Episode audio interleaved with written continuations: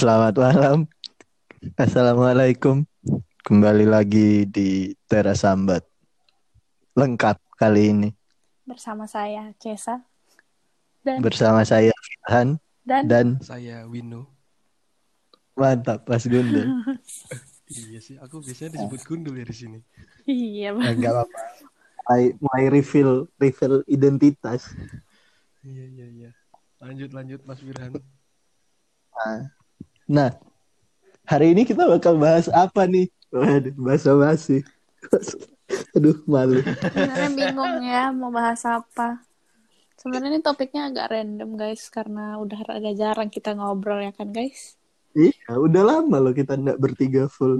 Hmm, Kan- Aku berdua Desa, aku berdua Mas Gundul.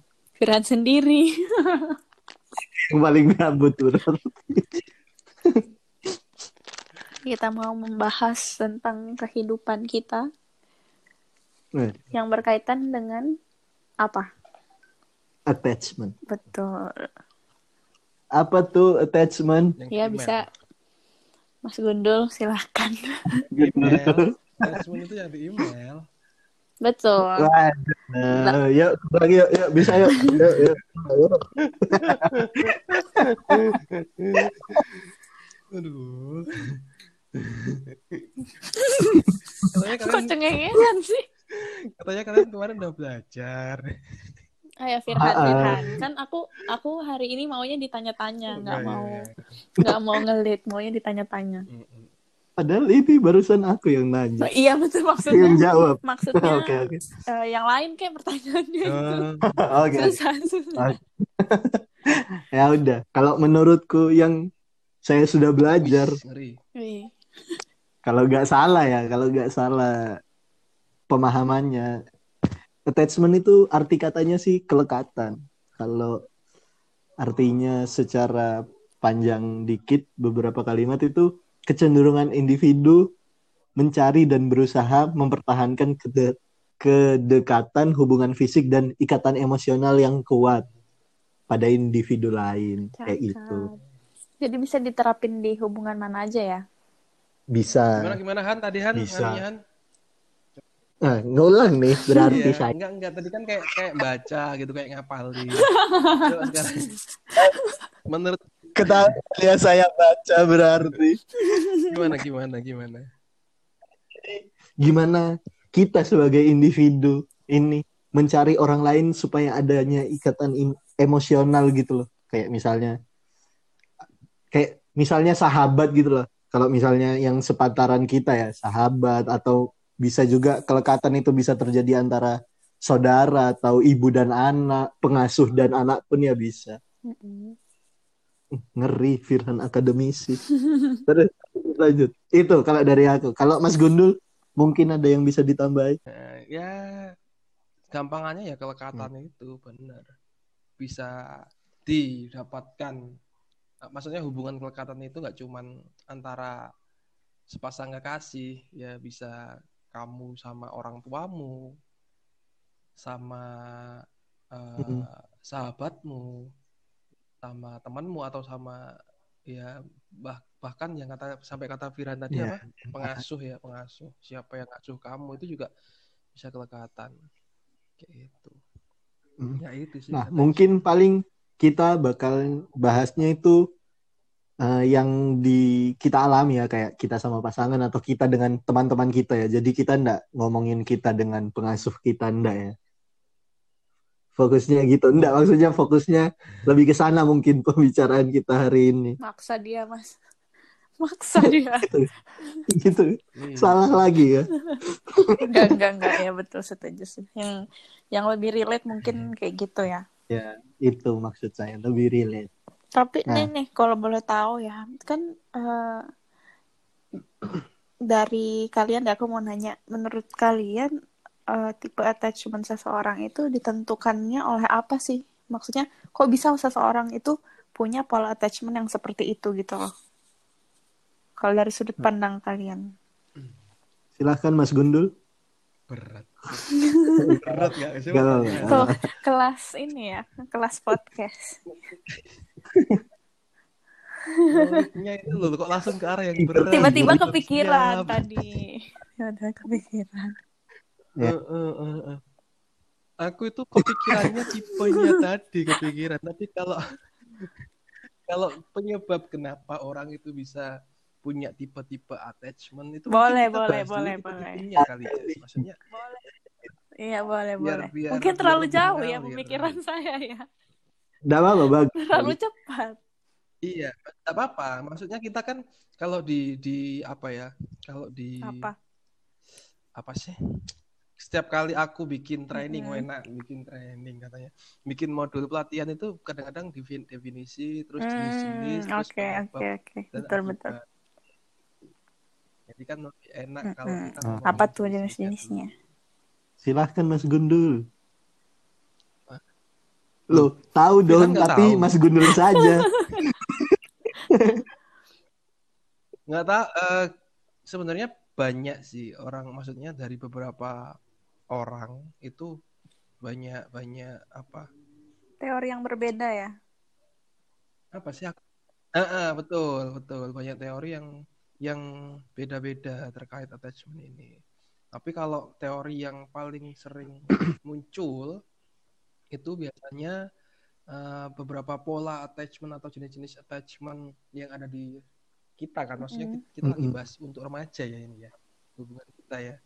Itu ada empat secure attachment terus uh, preoccupied attachment terus dismissing attachment sama fearful attachment. Yang artinya, wah ini. Tapi kalian nggak siap semua ya aku ngomongin ini ya. Ketawa. Eh. ya jadi kalau yang fear attachment eh kok fear? Yang secure attachment itu yang attachment seperti apa sih? Jadi secara umum attachment yang secure nah ini kan namanya secure artinya aman. Kalau diartikan itu kelekatan yang aman. Nah, ditunjukkan dengan adanya jadi eh, orang-orang yang memiliki secure attachment itu orangnya itu memi- eh, memiliki pandangan positif terhadap dirinya sendiri dan pandangan positif terhadap orang lain. Nah, jadi ketika kita punya pandangan positif tentang diri sendiri dan orang lain itu akan menghasilkan attachment yang secure tadi, kelekatan yang aman. Kenapa kok bisa kayak gitu? Nah, coba kalau di logika gimana itu? paham, Paham Paham. nggak sih sama omongan Paham. ini? Eh, gimana? paham tapi nggak usah contoh karena penjelasannya udah paham nggak sih? Udah jelas banget nggak sih?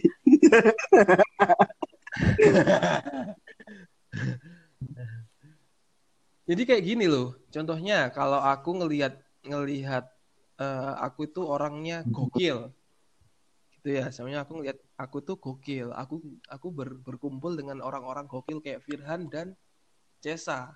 Jadinya attachmentnya itu aman, aku ngerasa aman, aku ngerasa kayak eh oh ya, ya emang ini adalah tempatku Kayak- kayak gitu. Aku perlu mereka, mere- aku juga Hmm. merasa mereka perlu aku. Gitu. Kayak kerasa timbal baliknya gitu ya, berarti ya. Hmm. Mm, Iya, Eh, jadi eh, apa ya? eh, mereka itu nggak takut orang-orang yang merasa di sini eh, merasakan secure attachment itu nggak nggak pernah rasa takut kalau mereka itu berusaha punya eh nggak punya sahabat. Jadi mereka itu merasa Hmm. aku itu punya teman, aku punya teman yang mereka juga aku aku juga bisa membutuhkan mereka saat eh, mereka aku butuh. Hmm. Itu secure attachment. Terus yang kedua eh, terikat, Occupied. kelekatan terikat. Preoccupied attachment. Itu itu eh, ditunjukkan dengan adanya pandangan neg- negatif terhadap diri sendiri tapi punya pandangan positif terhadap orang lain. Nah, kayak gitu. Namanya kelekatan terikat. Terikat itu eh, kalau dibahasakan gampangnya kita itu kayak Hmm. membutuhkan dia. Ya? Menggantung tergantung ke orang lain gitu ya. Ke Hmm. orang lain betul nah kalau dari bahasa ini Gampang kan, dong Fir? Mas Gundul. Mas gimana tuh? Jadi kayak misalnya dia itu merasa dia tidak mampu melakukan apa pun itu sendiri. Jadi dia selalu merasa kalau ada orang lain dia baru mampu menyelesaikan misalnya suatu masalah yang lagi dia alami tapi kalau dia sendiri dia yakin dia pasti gak bisa gitu kan gitu dong Iya betul. Nah, Kurang lebihnya kayak gitu. Jadi kayak ngerasa dirinya aku nggak aku nggak bisa kalau ngelakuin ini nggak sama. Misalnya kalau cewek-cewek ke kamar mandi, ayo bareng ya. Itu itu kayaknya ada, ada pre preoccupation. Selama Iya kuliah enggak. Gitu dah. Kalau kuliah kan sendiri ya. nggak punya teman ya lebih Punya, punya. Tapi biasanya kan sendiri aja lebih. Cuk. Lah, Udah lah ya, nggak usah dibahas. Lanjut. Iya. Eh, Lanjut lah ini. Ta- Tapi kayaknya Jess Tahu, tahu, tahu. deh. Tahu nggak sih Jess kamu Jess? Hmm. Tahu ya? Oke. Lanjut. Eh, ngelanjutin silahkan ini. dulu aja mungkin Apa? yang lebih berkompeten ya di bidangnya. Wah, wah parah. Eh, eh, ya selanjutnya dismissing attachment atau eh, kelekatan yang lepas. Maksudnya kayak gimana? Ya mereka itu orang-orang yang punya dismissing attachment itu eh, punya pandangan positif terhadap diri, tapi pandangan negatif ke orang lain. Jadi kebalikannya yang tadi preoccupied. Ini lebih ke arah aku itu aku itu melihat diriku sendiri itu baik, tapi orang lain itu buruk Hmm. jelek gitu. Jadi orang-orang seperti ini sebenarnya eh, tidak bergantung sama sekali ke orang lain, malah Sendiri justru aja gitu. mendingan aku menghindar. Heeh, mendi- menghi- karena aku rasa aku sudah bisa. Mungkin contohnya ya kayak ya kayak aku sekarang, aku ngerasa bahwa ya orang-orang di luar sana bukan buruk ya kayak biasa aja gitu loh mereka nggak nggak bertambah apa pun nggak terlalu bertambah ke, ke aku kayak gitu. Aku bisa gitu. pun eh aku bisa eh, aku bisa aku masih bisa nah itu eh, aku lihatnya kayak gitu cuman kalau yang eh, dismissing attachment ini mungkin lebih lebih ekstrim lagi ya kayak udah ngelihat orang lain itu buruk-buruknya lah kayak gitu kayak aku ngeliat Cesa Cesa kayaknya ini mau memanfaatkan aku kalau aku kayak gitu mendingan aku sendiri aja Hmm. kayak gitu. Terus yang terakhir ada fearful attachment. Kelekatan yang penuh dengan rasa takut, fearful, cemas, takut, kayak gitu. Kalau yang ini benar-benar lebih ekstrim lagi. Jadi udah di mereka itu ngelihat dirinya sendiri itu buruk, orang lain juga buruk. Jadi ya udah mendingan sekalian aja. Aku nanti bayangin kalau orang-orang yang lihat dirinya sendiri buruk ke orang lain juga buruk. mereka suzon ke orang lain, mereka juga suzon ke dirinya sendiri. Jangan-jangan aku dilihat buruk orang-orang lain karena aku memiliki kayak gini. Biasanya kayak gitu kan. Aku aku buruk rupa rek, aku aku, aku kayak gini, aku eh, kurus. Terus nanti ah orang lain ini kayaknya ngeliatin aku kayak sinis banget. Jangan-jangan mereka ngeliatin gara-gara aku kurusnya kayak gini. Hmm. Mendingan ya udah narik diri aja.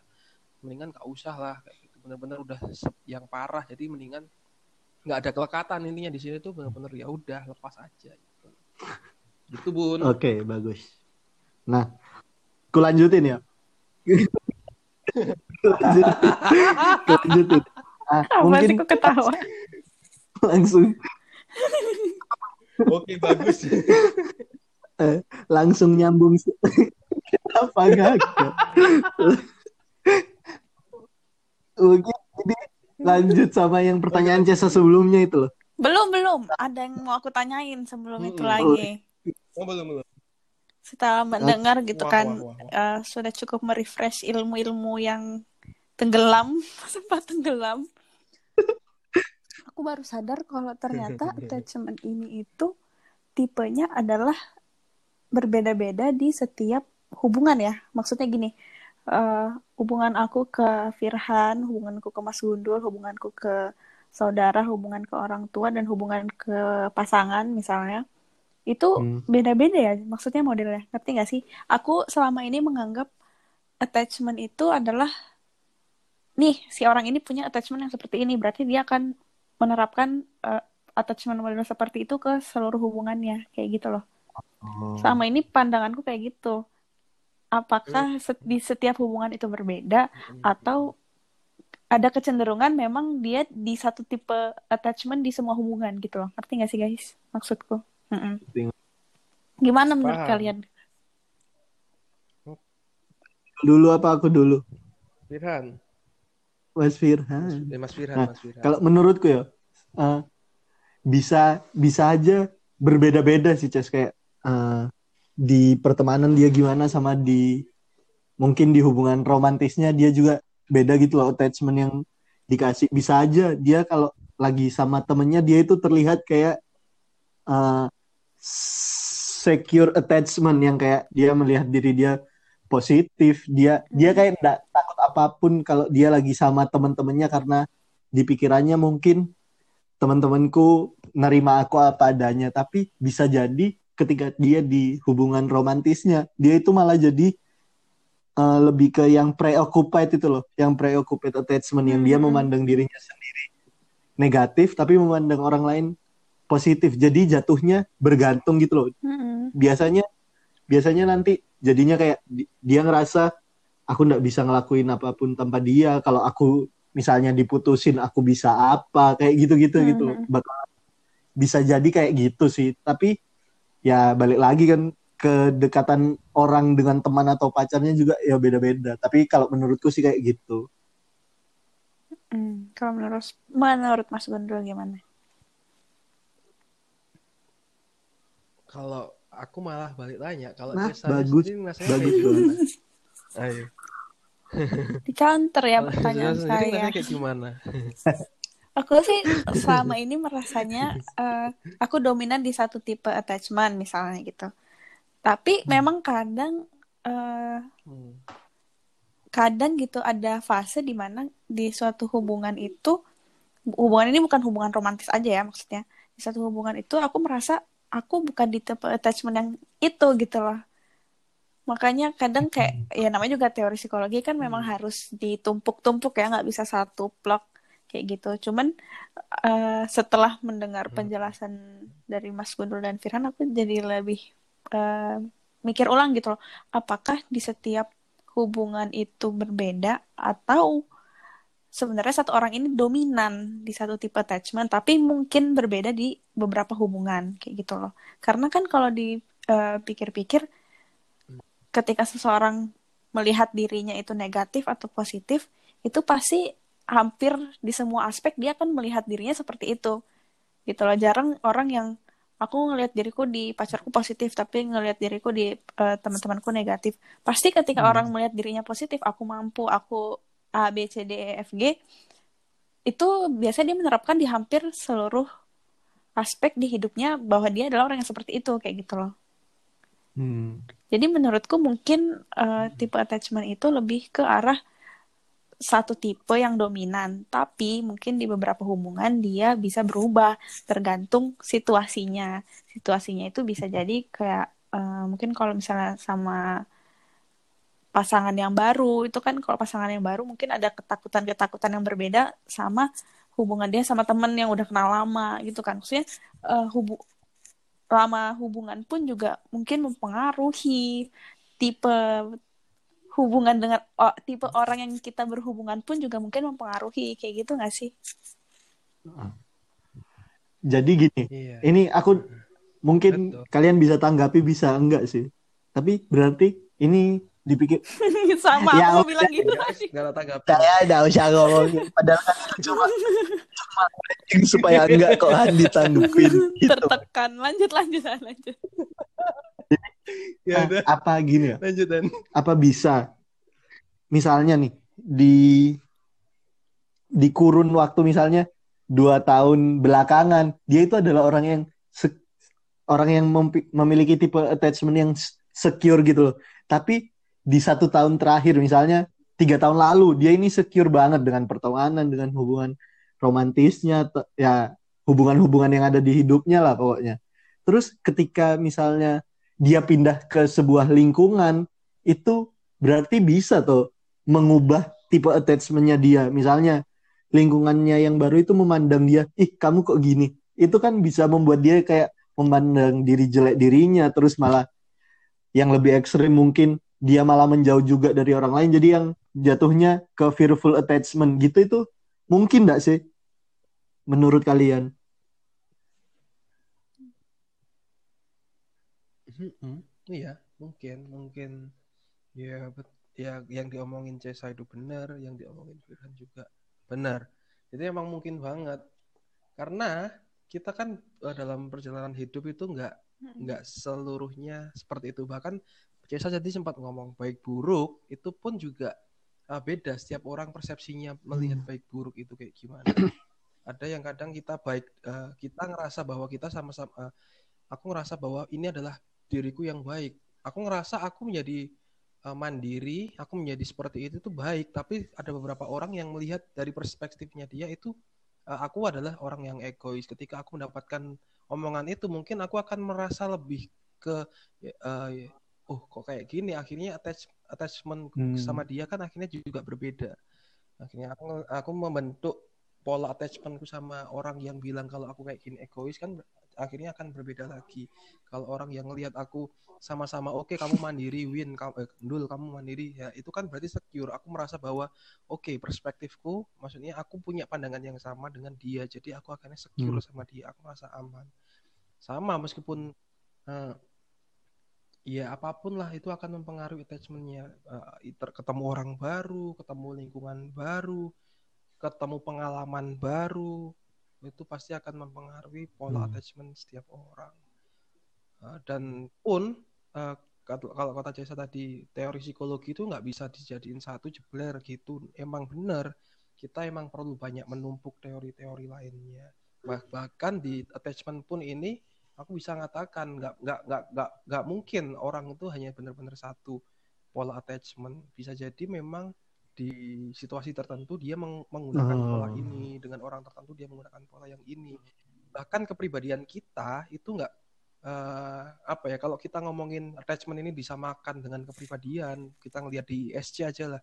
Di ISC itu aja udah udah bisa eh, apa setiap orang itu nggak benar-benar D nggak benar-benar I nggak Hmm. benar-benar S nggak benar-benar C gitu. Jadi ada DIS ISC CSI kayak gitu-gitu. Jadi semua orang itu punya kapan dia harus kayak gini kapan harus gitu gitu sih Tarik nafas dulu.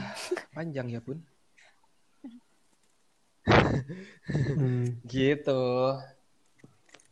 Diam-diaman kah? Tidur? La- Lagi berpikir. ya udah nah itu tadi berarti kan bisa menjawab pertanyaannya Cesa Ah, iya. tadi Mending penyebab-penyebabnya. sambil- orang itu punya pola attachment Sambil beda mikir, itu Aku aja, jelasin kan itu ya. Ngeri. Itu faktor-faktor penyebab apa? attachment seseorang. Boleh, boleh. Jadi kalau yang ku baca-baca nih, kalian bisa cari sendiri ya. Ah, faktor-faktor yang mempengaruhi gaya attachment seseorang itu yang pertama itu pengalaman masa lalu. Jadi ya balik lagi gimana waktu kita kecil kita di dalam keluarga itu gimana gimana kita sama ibu kita atau mungkin kita sama pengasuh kita kayak gitu gitu. Kalau misalnya kita bisa di diperlakukan dengan baik itu juga mempengaruhi diri kita dan diri kita yang akan dewasa nantinya gitu loh dalam tipe attachment karena pada akhirnya kan kalau dari tadi yang tipe-tipe attachment yang dijelasin itu pasti ada menyangkut gimana kita melihat diri kita sendiri tuh. Soalnya kalau kita tidak diperlakukan dengan baik kayak yang sedikit mungkin ada yang sedikit-sedikit dimarahi atau gimana. Nanti ketika dia tumbuh besar, dia itu akan menjadi pribadi yang kayak takut mencoba gitu loh. Dia malah jadi banyak takutnya dia nggak pede sama dirinya sendiri. Jadi gimana kita kecilnya, gimana kita kecilnya, gimana kita waktu Tapi gimana kalau tidak orang itu mungkin dong, bisa Mas tumbuh Gundul. besar Mungkin. kan? tumbuh dewasa, iya tapi tingginya memang segitu ya mungkin. Oh iya iya. Oke. Nah, Oke, oke. udah itu Iya, untuk yang pengalaman masa lalunya. Terus yang kedua itu ada faktor keturunan. Nah, ini sebenarnya Hmm. belum dapat dipastikan gitu loh kalau pembawa kayak sifat dari orang tua yang turun ke anaknya itu mempengaruhi kelekatan tapi kan kita sebagai anak kecil dulu itu kita melihat model kita siapa sih kalau kalau orang terdekat kita kan pasti orang tua kita tuh. Jadi kayak gimana orang tua kita bersikap gimana kita kayak terikat secara emosi juga gitu loh. Ntar kita berperilakunya seperti apa dan itu ya ketika ntar kita dewasa juga mempengaruhi gitu loh. Terus yang ketiga ada jenis kelamin. Nah kalau jenis kelamin ini ternyata faktor yang mempengaruhi juga gitu loh tentang gimana orang memiliki gaya attachment. Kayak misalnya misalnya nih cewek cewek kan bakal lebih cemas biasanya lebih Mm-mm. cemas memiliki tingkat kecemasan lebih tinggi tentang attachment ketika dalam hubungan percintaan dan pertemanan juga gitu loh. Nah, jadi faktor-faktor jenis kelamin itu mempengaruhi. Mungkin cowok itu lebih yang kayak tidak peduli kayak menerima santai, tapi kalau Boleh, cewek kan santai. mungkin ya ini tidak tahu ya, cewek sayang cewek bisa nanti nambahin Eh, kayak lebih kayak mikirin ih dia ngejauhin aku kayaknya aku ada yang salah nih. Ya, memang tidak semua cewek gitu dan mungkin ada juga cowok yang kayak gitu. Kayak gitu Hmm. faktor yang mempengaruhi tipe attachment. Itu saja teman-teman.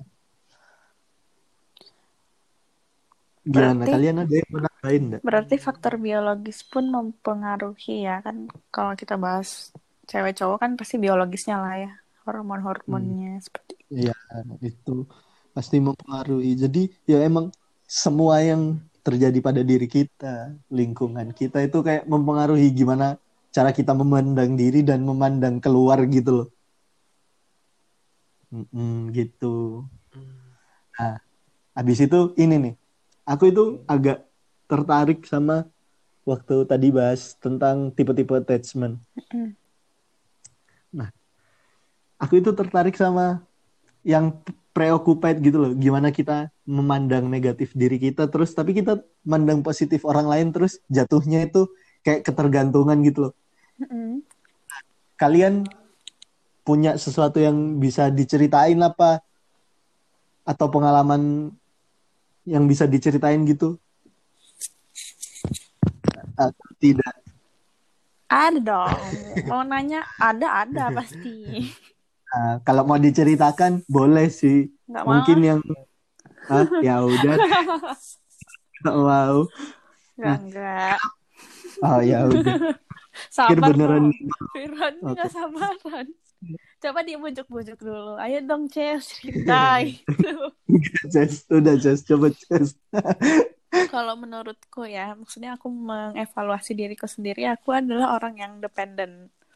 Eh, Hmm. Aku nggak mengkelompokkan diriku sebagai orang yang eh, dominan di preoccupied, tapi aku high dependence-nya iya gitu. Tapi untuk melihat diri sendiri itu eh, negatif atau rendah itu nggak juga gitu loh. Jadi eh, aku melihat diriku sendiri ya positif, tapi aku punya tingkat dependence yang tinggi juga. Ah, kayak aku bingung nih, ini masuk tipe yang mana ya kalau dikelompokin jadi empat.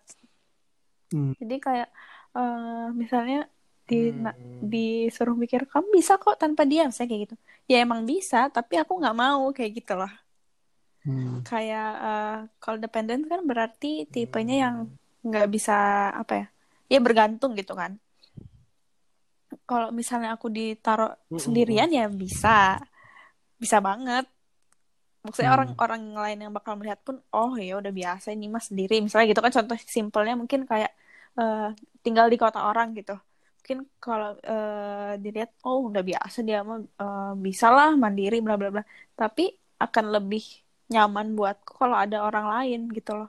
Maksudnya akan Hmm. sangat sangat eh, beda lah rasanya kalau ada orang lain dan ketika aku punya orang lain, aku pasti akan dependen banget sama orang itu. Aku nggak bisa kalau misalnya ke mana-mana tuh harus sama orang ini, eh, apa-apa tuh harus sama orang ini, kayak gitu.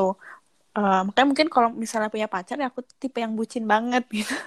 Tapi kalau nggak punya Hmm. pacar, aku adalah tipe orang yang eh, temen banget gitu loh. Maksudnya ke tiap hari sama temen tuh bisa gitu.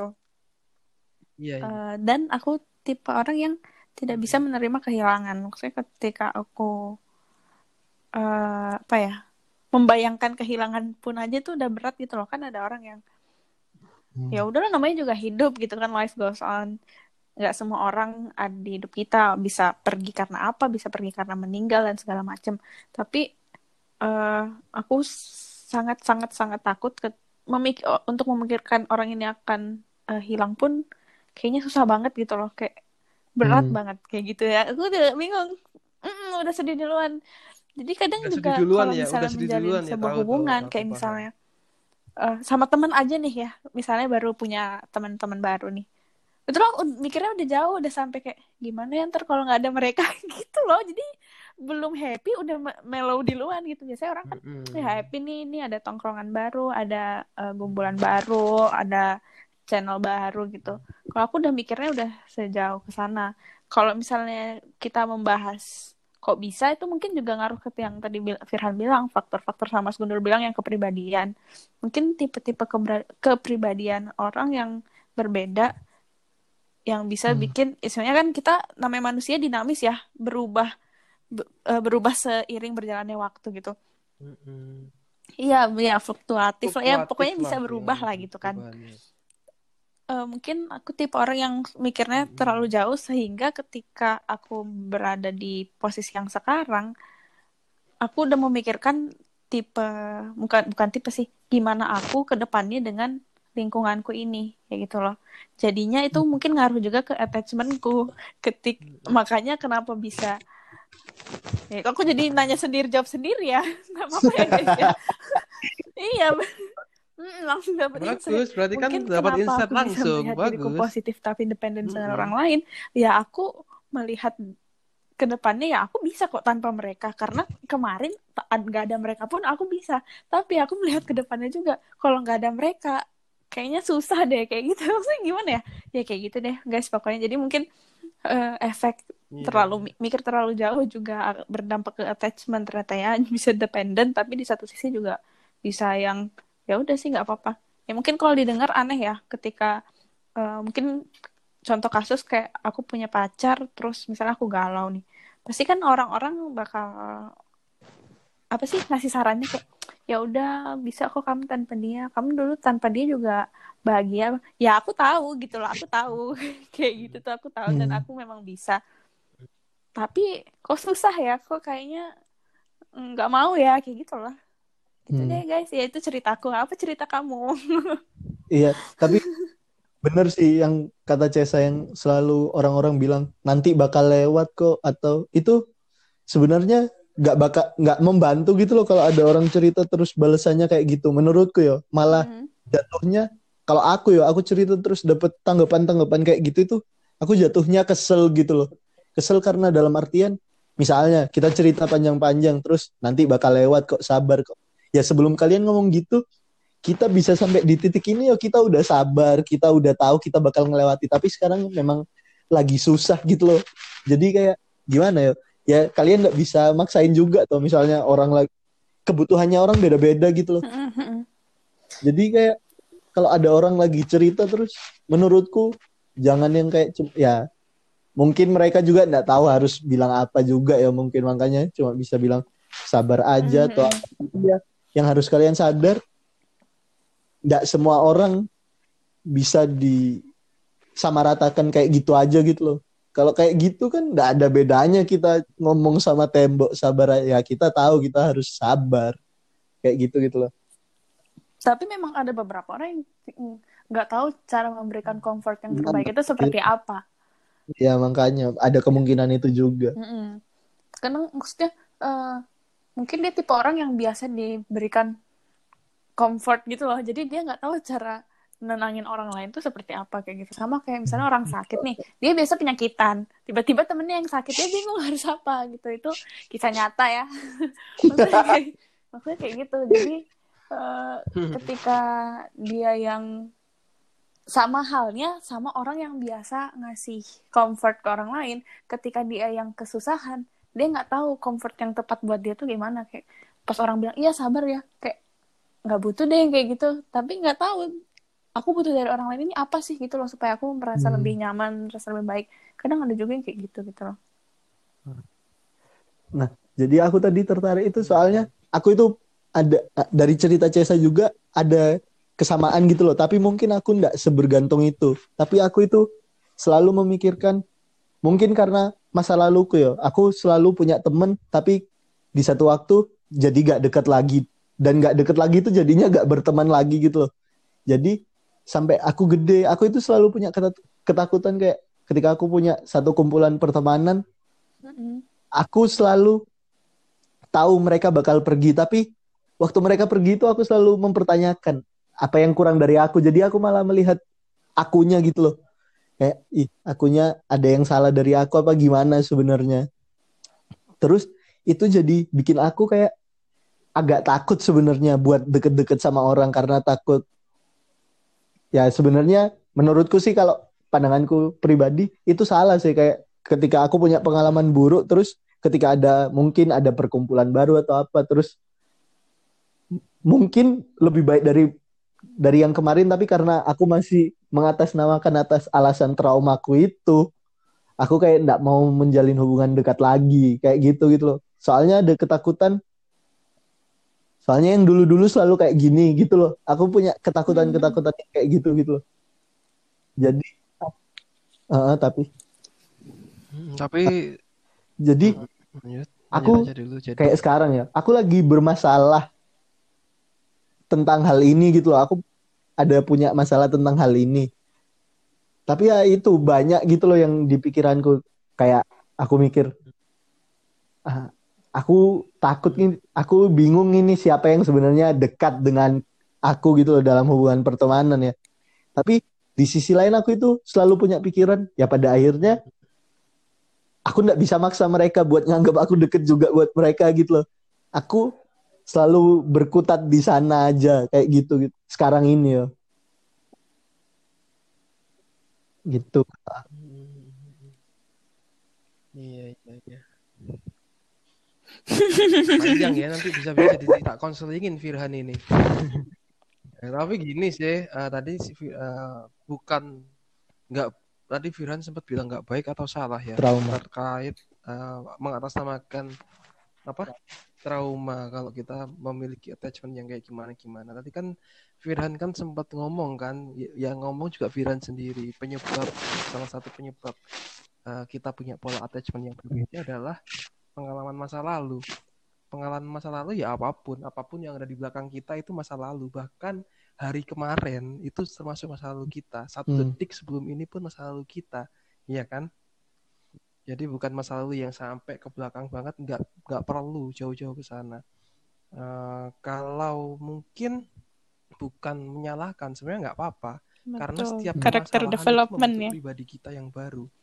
Dan justru itu Heeh, justru kita perlu bersyukur karena kita bisa mengevaluasi diri. Oh, kalau kita nggak belajar dari permasalahan itu, ya itu baru kita pertanyakan, Hmm. kok bisa kita masuk lubang yang sama, gitu kan. Jadi kalau kita memang ada ke- eh, ada kayak ketika kita menerima sesuatu hal yang bikin kita merasa sakit, kita akan belajar tubuh eh, sense apa nge- rasa apa sih bilangnya sense itu apa itu Rasa. Nah, eh, intinya uh, feeling kita insting kita itu kayak akhirnya punya punya kesadaran bahwa oh kayaknya kalau melakukan kayak gini aku akan mendapatkan konsekuensi yang seperti ini. Maka selanjutnya aku akan seperti apa ya? Nah itu kan berarti kita belajar. Attachment Hmm. yang seperti apa yang akan aku bentuk setelah ini? Kayak gitu. Nah, jadi nggak masalah walau eh, bukan bukan nggak ada salahnya ketika kita mendapat uh, pengalaman buruk kemudian kita bilang uh, dari si uh, dari situ aku berubah jadi kayak gini nggak apa-apa. Memang itu yang perlu kita lakukan. Memang hal itu yang membuat kita Hmm. uh, lebih sayang terhadap diri kita sendiri kayak gitu kan. Kan uh, semua hal itu harus didasarkan karena kita sayang terhadap diri sendiri. Kalau hal itu terus-terusan kita lakukan tapi itu Hmm. menyakitkan buat kita ngapain kita lanjutin kan kayak gitu sebenarnya gitu sih Han kalau aku menanggapi Hmm. omongannya Betul, tadi jadi setuju. masalah sih kalau menurutku Tapi Han kayak yang penjelasanmu nih kayaknya masuknya malah eh, seharusnya bukan ke preoccupied nggak sih? Ke mana sih satunya tuh? fearful Bukan, bukan fearful ketika kamu dismissing bahas. Iya, ketika kamu bahas eh, Apa namanya? dismissing aku tahu mereka bakal pergi dan mengatasnamakan trauma gitu-gitu. Harusnya kalau maksudnya men- eh, menurut logikaku ya, jadinya kayak aku nggak butuh kamu gitu loh. Kenapa Firhan tertariknya ke Ah, soalnya di sisi lain aku ngerasa aku butuh gitu loh. Aku kayak Hmm, kamu temanku gak sih? Kayak gitu gitu loh. Aku ada butuh-butuh yang kayak kayak gitu gitu loh. Karena ya gimana ya aku ndak mau aja ketika aku lagi bukan gimana ya? Aku tahu, aku aku sadar mau gimana pun ada saatnya orang bakal pergi, ada masanya gitu loh. Tapi Mm-mm. aku tahu itu ndak enaknya dan itu terjadi di masa laluku. Aku itu mau berusaha yang ku maksud mungkin mengata, jangan mengatasnamakan trauma. Aku itu ndak mau berkutat di situ terus. Jadi aku berusaha supaya itu ndak terjadi lagi gitu loh. Jadi Hmm. nah, tapi itu ada ada eh, arah-arah kisi-kisi mau ke sana lagi gitu loh kayak yang dulu-dulu akan terjadi lagi gitu loh. Paham ndak sih? Aku bulat sih ngomongku. Iya, iya. Ya berarti kamu yang manahan. Maksudnya kan sebenarnya kelihatan kamu. Kalau aku sendiri ya dengerin Firan cerita kayak gini, kalau orang eh, aku- oh waduh malah konseling, konseling nggak sih aku? Aduh, janganlah ini lama. Kasihan yang denger. Iya. Eh, ya nanti kapan-kapan Iya lagi. ya gitulah, heeh, maksudnya. Iya, eh, ya gitulah kan ya. Aduh, malah konseling kalau jadinya. Nggak. Stop dulu, stop dulu. Apa kok santai ya? Ya nggak apa-apa sih. Nah, apalagi kalian ada Ya, ada mungkin yang masih mengganggu di kepala kayak pertanyaan atau apa mau ditambahin? Satu pertanyaan. Apa Gimana tuh? caranya mengurangi dependen ke orang lain? Hmm. Nah, Gimana cara menghubungi orang aku aku mau kalau kayak gini coba cerita jawab. sama aku. Coba boleh. aku soalnya tertarik dengan apa yang Mas Gundul tadi Ya, bilang. oke. Manusia selalu ber belajar gitu loh. Aku aku percaya semua yang terjadi di dulu membentuk Hmm. kita yang baru gitu loh. Ah, betul. Nah, kalau aku, aku dulu mungkin sangat bergantung. Jadi ketika aku ditinggal seseorang atau ketika aku butuh orangnya gak ada, aku kayak, ah gimana sih semua orang ini? Kayak gitu-gitu loh. Tapi sekarang yang kuubah itu mindsetku gitu loh. Cara pikirku, gimana aku memandang diriku dan memandang orang lain ke aku. Memandang orang lain. Aku memandang orang lain kayak gimana. Jadi kayak misalnya nih, mungkin kalau pandangan ke diri sendiri ya, ya aku bisa kok biarpun tidak ada mereka ya, sestandar itu mungkin. Tapi yang benar-benar kuubah itu gimana aku melihat orang lain gitu. Aku kayak dari awal itu menanamkan kayak gini. Eh, kalau dalam suatu pertemanan, aku itu enggak, mungkin kita itu harus sadar kita nggak sespesial itu. Jadi itu mengurangi ekspektasi kita. Ini menurutku ya, menurutku loh ya. Jangan dihujat. Jadi menurunin eh, menurunkan ekspektasi kita ketika kita butuh orang-orang itu juga punya kesibukannya mereka masing-masing supaya mereka ndak harus ada terus buat kita gitu loh. Karena pada akhirnya orang itu ndak bakal selalu ada buat kita gitu loh. Dan pada akhirnya kita bakal menghadapi masalah kita sendiri. Masalah akan selesai dengan keputusan yang kita ambil, bukan orang lain ambil buat kita gitu loh. Kita harus sadar kalau kata Mas Gundul tadi, kita harus sadar gitu loh. Setiap pilihan yang kita ambil bakal ada konsekuensinya. Nah, kita itu ketika kita ada masalah, kita itu harus sadar itu. Menurutku itu sangat membantu buat kita mengambil keputusan atas diri kita sendiri gitu loh. Perta- orang-orang itu selalu tanya ke orang lain gini, misalnya aku insecure terhadap hal ini ini ini. Kebanyakan nah, orang-orang kayak gitu itu selalu bercerita hal yang sama berulang-ulang. Sebenarnya mereka itu bukan tidak tahu jawabannya. Mereka tahu jawabannya, tapi mereka belum siap ngambil keputusan karena mereka nggak siap menghadapi konsekuensinya ke depannya gitu loh. Nah, pertanyaan ini buat Firhan juga itu sebenarnya.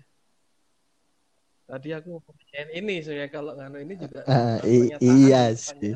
Iya, iya juga ya. Nah, jadi Ya, lanjut lanjut Ah, lanjut. terus kayak gitu kan? Karena tadi aku ngomong sampai mana ya? Saya lupa. Eh, dilanjut eh, nganu lanjut. Sebenarnya mereka itu nggak nggak nggak bukan Mm-mm. Mereka- Mengulang-ulang mereka hal yang sama. Mereka nggak siap dengan konsekuensi yang ada gitu loh. Jadi aku selalu mikir kayak gitu itu itu membuat aku menurunkan ekspektasiku dan menjadi aku tidak seberapa bergantung lagi ke orang lain gitu loh. Kalau aku ya. Ya, itu yang gue ingat. Berarti kata kuncinya adalah menurunkan ekspektasi ya. Heeh. Soalnya pada akhirnya ya, mau kita, Kita- punya orang Mm. kita mau kita punya orang sedekat apa pun, mau itu pacar, mau itu teman ya. Pada akhirnya mungkin bisa dari kita, mungkin bisa orang lain bakal saling menyakiti gitu loh. Benar-benar. Tapi pertanyaannya kan cuma tinggal kapan kita bakal saling nyakiti. Kayak gitu sih menurutku. Au, au. Iya, betul. Iya, kalau jawabanku simpel, sa- eh, sakit hati aja dulu ya itu benar katanya Firhat. Dasarnya dari sakit hati kamu bisa nggak dependen sama orang. Itu kalau Soalnya kan pribadi ya. Kita sel- kita jadi bergantung sama orang itu menurutku karena kita tahu mereka gak bakal menyakiti kita, padahal mereka bakal menyakiti kita. Menurutku. Kalau apa? Mau lanjut dulu deh jawabannya. Jadi eh, Hmm, enggak deh udah. oke. Jadi kalau kepengen ya sakit hati Hmm, kalau mungkin kayak gitu. Kita punya perbedaan persepsi di definisi dependent ya. Maksud de- dari dependent menurut kalian itu apa dulu sih gitu? Dari tadi kan kita bahas dependent, dependent. Dependent menurut kalian itu seperti apa gitu? Dependent bergantung sama orang lain kan? Mandiri, bukan. Bergantung. iya, bergantung. Eh, mandiri sampean. Ya bergantungnya Oh, itu bergantung, seperti bukan. apa gitu? Kayaknya Bergantung. kalau Kok misalnya aku dengar, bergantung? eh, menurut kalian kayaknya dependent itu bergantung ketika ada masalah, ketika aku susah, aku mau mereka ada buat aku kayak gitu ya? Kalau aku Hmm. Hmm, enggak juga.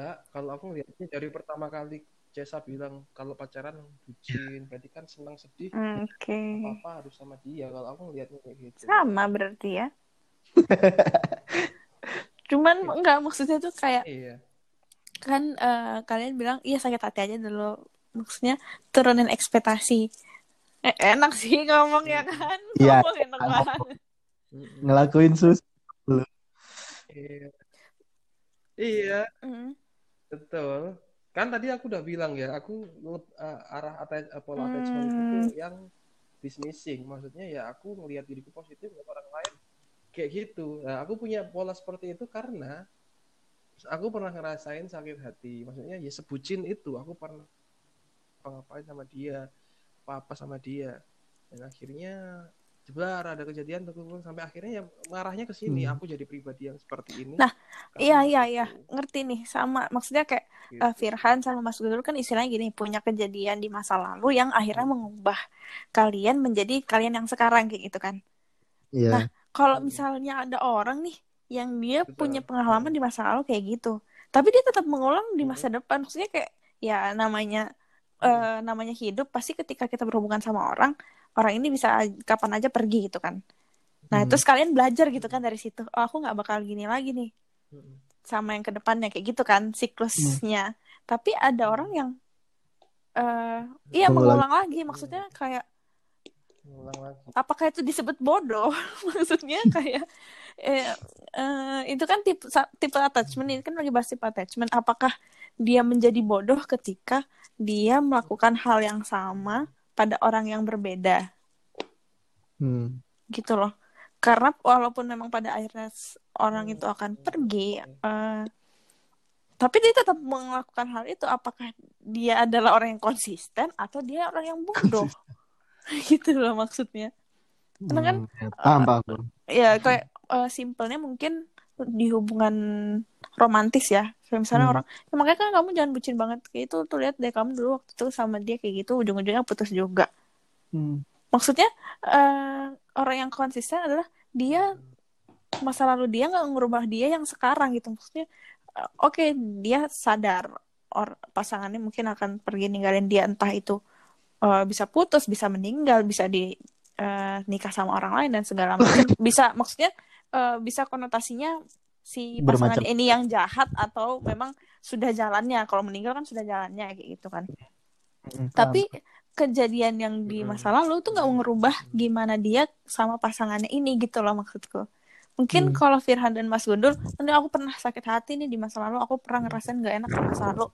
Ke depannya aku nggak bakal ngelakuin hal yang sama gitu. Itu o- otomatis pasti sikap kalian juga akan berbeda kan dengan Hmm. tipe attachment seperti itu. Tapi ketika orang tetap gitu Hmm. loh dia konsisten dari satu ke dua ke tiga walaupun dia nge- ngerasain pahit-pahitnya itu Hmm. maksudnya apa ya maksudnya fenomena ini disebut dengan apa apakah bodoh atau eh, apa gitu loh Hmm, Kalau menurut aku ya, kalian menurut kalau kalian aku, kalau aku eh, orang itu nggak siap kalau dirinya dia itu belum siap buat berubah gitu loh, paham nggak? Jadi kayak Hmm. gitu misalnya, eh, misalnya aku ini takut buat ditinggalin orang-orang, terus ada beberapa orang yang tahu akan hal itu. Nah, Hmm. bentar, ada beberapa orang yang tahu akan hal itu.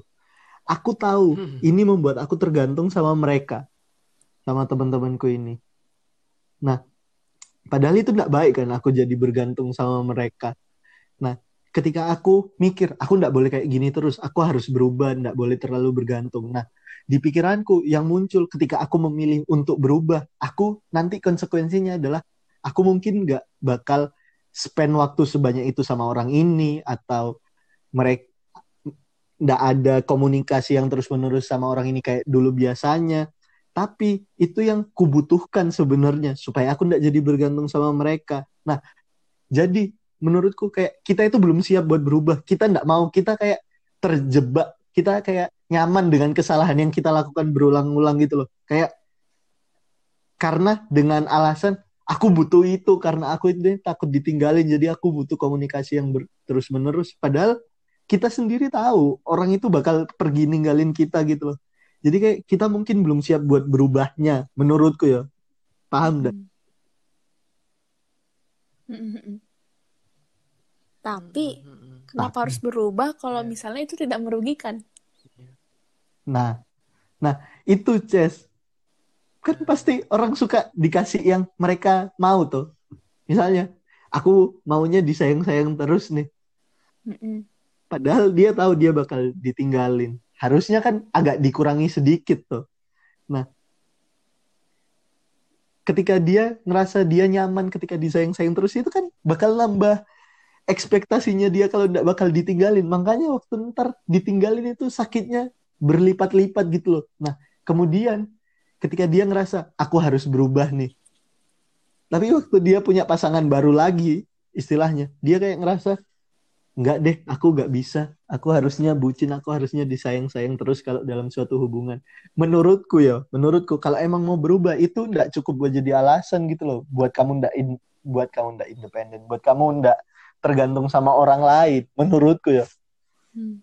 karena ya itu dia nggak siap kalau dia ntar punya pasangan hubungannya ya saling sayang tapi nggak nggak se selekat yang kayak dulu-dulu yang ke mana-mana harus bareng. Kayak kayak dia belum siap kalau ntar dia pacaran model pacarannya itu berubah jadi jarang keluar. Keluar paling cuma makan seminggu paling cuma sekali kayak gitu. Karena dia terbiasa keluar setiap hari dulunya. Dia butuh itu. Padahal dia tahu dia itu selalu sakit dengan cara yang sama. Tapi kenapa dia masih mau dengan cara yang sama? Karena kebahagiaan biasanya datang dari eh eh, kebahagiaannya datang dari sumber sama dia mendapatkan sakit itu Ah, gimana? itu kan iya. Makanya itu kita pasti sakit. Mau kita udah ngurangin ekspektasi kita dan lain-lain kita itu pasti sakit. Tapi ketika kita kita eh, kita udah bisa ngontrolnya menurutku ketika kita udah bisa ngontrol sakit yang didapat itu mungkin besarnya masih sama. Tapi kita lebih bisa mikir gitu loh. Oh iya dia nyakitin kita mungkin karena gini. Jatuhnya kayak ngoreksi diri gitu loh bukan malah saling nyalahin nggak terbawa emosi gitu loh. Menurutku ya Hmm, lebih rasional lah ya. jadi lebih rasional. Biarpun ya memang sih kalau ngomongnya percintaan banyak jadi bodohnya. Saya mengakui hal itu Astaga, Hmm. Intinya guys kunci dari semua ini adalah suuzon lah. Jangan bagus jangan betul husnuzon. Jangan Jangan. menganggap orang lain baik dan akan selalu ada jangan. kalian tidak sespesial itu kalian siapa Nah, kalau emang mau dijadiin positif ya lihat semuanya dari perspektif positif. Orang meninggalkan kita memang karena udah saatnya mereka berkembang. Bohong. mereka- atau mungkin udah saatnya Kalau Lanjut. selingkuh nih konotasinya. Selingkuh dia berkembang dan orang lain mungkin ya. Betul. Apa? Mungkin dia kurang bisa berkembang dengan kita. Iya kan? Iya kan? Berarti kan Itu berarti kan dia lebih betul. karena kalian dia melihat akan perkembangan lebih dia. dengan orang lain. Kan kayak gitu. Dan kamu Mm-mm. memata, eh, melihat terus perkembangannya dia, memantau, berharap mereka lagi kita yang konsul. Oh, betul-betul kuncinya adalah konsisten di satu sudut pandang. Iya. Kalau suuzon, suuzon terus aja. Kalau husnuzon, husnuzon aja terus. Oh, mungkin yang non Islam eh, kalau positive Hmm. thinking, positive thinking terus. Kalau negative thinking, negative thinking terus. Nah, pokoknya kan- jangan berlebihan. Jangan ya udah deh gitu deh intinya. Iya. Agak berat topik hari ini ya. Mungkin teman-teman yang mendengarkan bingung. Ini sebenarnya intinya apa? Apa ini? Bener-bener teoriti. Ngomong dari Iya. teori. Tiba-tiba kok berat. Ngidul ke mana-mana. Ya, Ya. nama juga bahas hubungan. Hmm.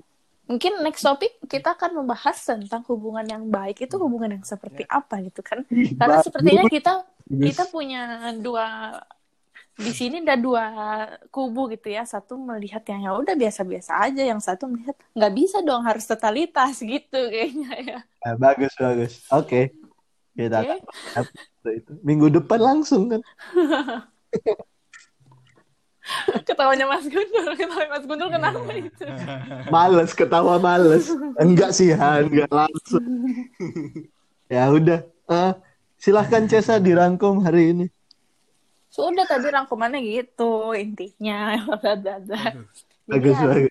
pokoknya kalau kita membahas attachment kita nggak bisa hantam sat, hantam satu teori pukul rata aku adalah tipe orang yang seperti ini juga nggak bisa tapi mungkin kalian bisa mengevaluasi diri kalian guys apakah dengan tipe attachment kalian yang sekarang kalian menjadi orang yang lebih bahagia ataukah mungkin kalian bisa merubah me- apa ya mengubah sedikit tipe attachment kalian supaya kalian menjadi orang yang lebih berkembang gitu kan bahasanya kayak. Mungkin eh, benar kata Firhan ada orang yang udah nyaman dengan posisi kayak gitu tapi sebenarnya mungkin kurang tepat gitu loh. Maksudnya dia belum berani keluar dari zona nyamannya padahal di luar zona nyamannya itu mungkin banyak hal yang lebih baik gitu bagaimana guys udah cukup Betul. bagus rangkumannya Bagus. Hmm. Ya udah. Kalau gitu, Mantap. ya selamat mendengar bagi yang akan mendengar. Kalian akan mendengar benar-benar itu semua cerita kita ya. Bukan. Benar-benar semua yang kita omongin setelah teori-teori tersebut adalah dari hati semuanya. betul refleksi diri dan kehidupan yang Iya. sudah dijalani Betul. Jadi selamat mendengar yang bakal ntar mendengar. Ingat, kalian tidak sespesial itu. Assalamualaikum warahmatullahi wabarakatuh. Waalaikumsalam warahmatullahi wabarakatuh